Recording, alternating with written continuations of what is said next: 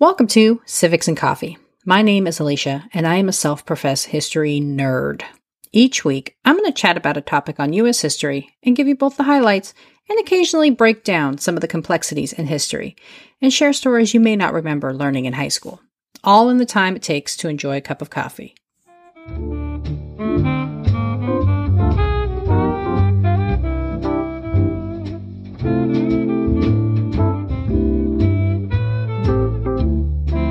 Hey everyone, welcome back. Tucked away under the shadows of the Transamerica building lies an unassuming street that, if you blink, you'll miss. Leidesdorff is little more than an alley, and like many other streets in the city, is named in honor of a man who laid significant groundwork to turn San Francisco from a sleepy pueblo into the bustling metropolis it is today. There are many details and nuances missing from the life of William Leidesdorff. However, the bits we do know makes it a little distressing to realize just how little attention is paid to his contributions. So today, I am diving into the life of William Leidesdorff. Who was he? What did he do? And why is he such a mystery today? Grab your cup of coffee, peeps. Let's do this.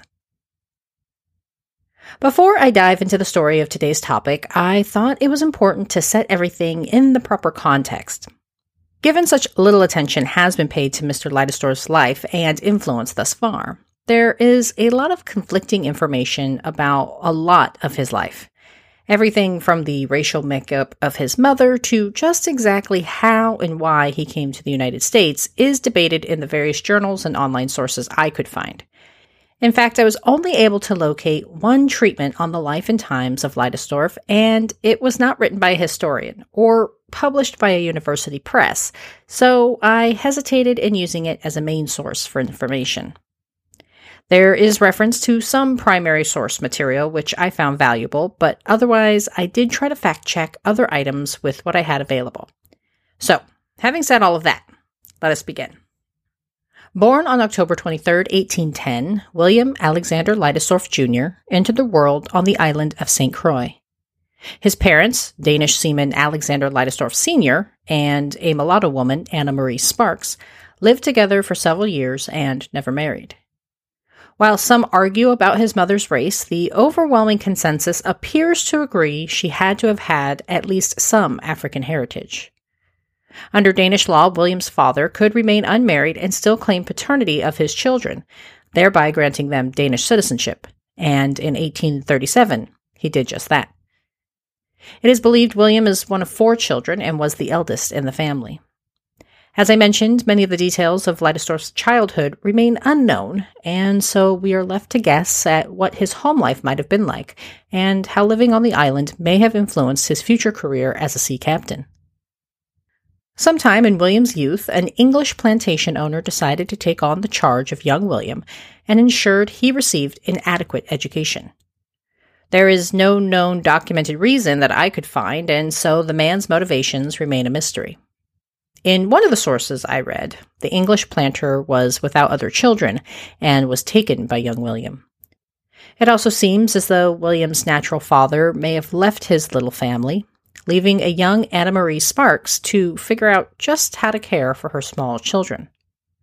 Perhaps the offer from the stranger to care for her son was seen as a blessing in disguise. Whatever the motivations, William received an education and learned the mercantile business with the assistance of his English benefactor. As an early adult, William was sent to New Orleans, where he was to learn more about the shipping industry under the tutelage of his faux uncle, the brother of the man who had provided for William thus far. Leidesdorff excelled at the trade, and upon the death of both the benefactor and his brother, William found himself flush, as neither had any heirs to speak of. While living in New Orleans, Leidesdorff became a naturalized citizen and fell in love.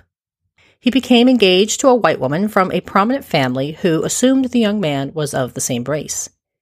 Given his heritage, Leidesdorff could pass for white, which allowed him greater freedom of movement. He decided to come clean to his fiancée and share his true lineage, and upon hearing this, the engagement abruptly came to an end. This seems to be the only time William publicly disclosed his ethnic makeup, perhaps having learned a tough lesson of what it meant to be black in America during this time. So distraught at losing the love of his life, Leidesdorff sold the estate in New Orleans and spent time in New York and Hawaii before landing on the shores of California, landing in Monterey around 1841. Always the industrious type, William saw an opportunity to establish a trade route between California and Hawaii and went to work.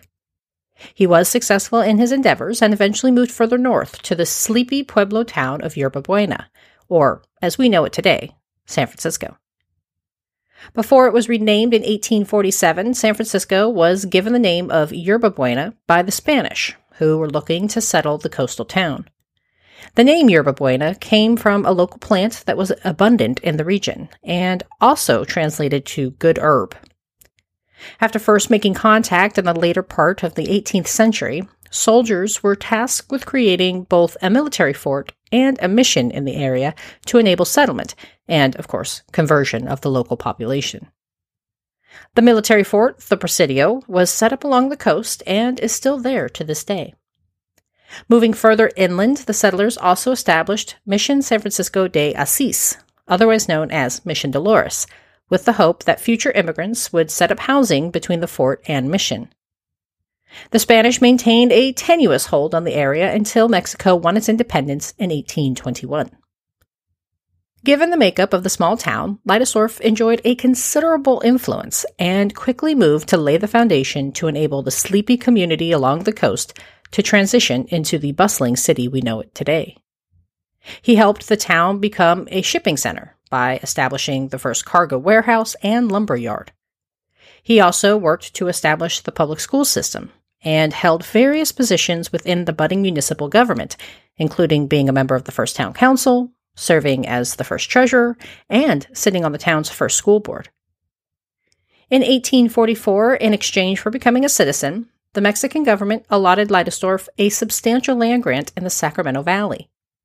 Stretching nearly 10 miles, the nearly 35,000 acres stretched from what we know today as the cities of Rancho Cordova to Folsom.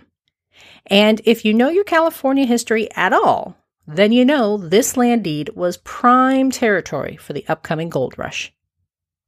Despite becoming a Mexican citizen, Leidesdorff's true allegiance remained with the United States, and he aided the Americans in their efforts to take over California. In 1845, perhaps in recognition for his efforts thus far in transforming Yerba Buena, the United States asked Leidesdorff to serve as the American Vice Consul to Mexico at the port of San Francisco, making him one of the first black diplomats in United States history. Still committed to the betterment of the coastal town, Leidesdorff purchased a plot of land in 1846 at the corner of Clay and Kearny Streets, where he established the region's first hotel. Known simply as the City Hotel, it was described as a single-story adobe building with a wraparound porch and enjoyed a sweeping veranda along its front. The hotel no longer exists and today is the site of Portsmouth Square Park. Given his various efforts at improving the area, his numerous public service posts, and the esteem that came with the vice consul position, Leidesdorff was held in high regard and seen as one of the most prominent citizens in the area. Traveling diplomats often enjoyed Leidesdorff's hospitality, who was frequently called upon to host these various individuals at his stately estate. Always the pioneer, Leidesdorff hoped to further increase the speed of transporting goods within the state by leveraging the various waterways.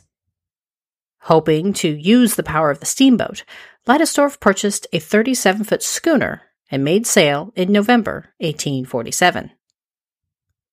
The launch signified the first time a steamship was in the San Francisco Bay. Carrying 10 passengers, Leidesdorff had estimated the trip from the San Francisco Bay to Sacramento would take 1 to 2 days tops. Unfortunately, the power of the river proved to be stronger than anticipated, and the ship did not arrive to their destination until 9 days later, arriving on December 7th. Leidesdorff still hoped to leverage this technology in the future. However, he passed away before he could make this a reality. Just 5 months after attempting his steamboat launch, Leidesdorff died on May 18th. He was only 38 years old. His cause of death was meningitis, often referred to as brain fever. as an example of just how respected Leidesdorff was. His death was widely reported in the newspaper, with the California Star writing, quote, "As a merchant and a citizen, he was prosperous, enterprising, and public-spirited, and his name infinitely identified with the growth and prosperity of San Francisco," end quote. The entire city went into mourning, with businesses shutting down and flags flying at half-mast on the day of his funeral. He was buried at the Mission Dolores, the same mission built by the Spanish, where he remains today. Never married and without any unknown heir to his estate, Leidesdorff's vast land holdings went up for grabs. Though he held a significant amount of debt on his property in Sacramento, totaling roughly $40,000, the value of this property was about to reach new heights thanks to the discovery of gold just months before his death. Given his holdings were so vast, the court appointed temporary administrators to try to find potential heirs and get a true sense of the value of the properties. This was a time before probate laws were on the books, and so the handling, valuing, and distributing proceeds from large estates like Leidesdorff's were a fairly new and convoluted process. To make matters infinitely more complicated, Leidesdorff was technically a Danish, United States, and Mexican citizen, meaning three countries' laws were potentially at play. And if all of that wasn't complicated enough, things were about to get even murkier. Army officer Joseph Libby Folsom astutely recognized the potential windfall contained within Leidesdorff's estate and made his way to St. Croix, where he offered Leidesdorff's mother $75,000 for her claim on the land. Unaware of the discovery of the lucrative mineral, Anna Marie Sparks naively agreed. She later discovered the swindle and tried to recoup her losses, which, combined with the various other lawsuits over the claims to her son's land, tied the courts up for the next decade. At the end of the day, it was Joseph Folsom who came out on top. When all was said and done, the value of Leidesdorff's holdings topped over $1 million, saying nothing of the value of the gold extracted from the land.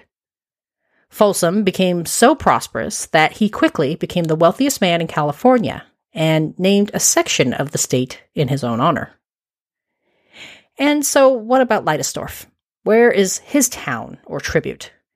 Well, like I mentioned in the opening of the episode, William Leidesdorff is largely forgotten, hidden amongst the piles of primary sources sitting in the archives throughout the state. Despite the fact that he was highly respected in his time and largely credited for laying the groundwork for San Francisco to become a city of commerce and trade, there is scant recognition of his efforts. From what I was able to locate, there are less than a handful of areas dedicated in his honor. There is a small bronze plaque on the corner of Commercial and Leidesdorff Streets in the heart of the financial district, and a stretch of Route 50 named in his honor. There is also a bronze statue in his honor on the corner of Pine and Leidesdorff Streets, listing his various accomplishments and impacts to the city. This is quite striking when you compare it to Joseph Folsom, who enjoys much more notoriety than the original owner of the lands that provided for his massive wealth. A man of varying backgrounds and likely the first black millionaire, William Leidesdorff remains one of the most understudied individuals in our history. He was many things: merchant, landowner, politician.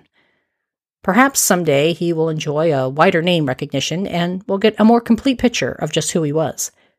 Until then, I hope you've enjoyed learning about one of the fathers of San Francisco. Thanks, peeps. I'll see you next week. Thanks for tuning in, and I hope you enjoyed this episode of Civics and Coffee. If you want to hear more small snippets from American history, be sure to subscribe wherever you get your podcasts. Thanks for joining me, and I look forward to our next cup of coffee together.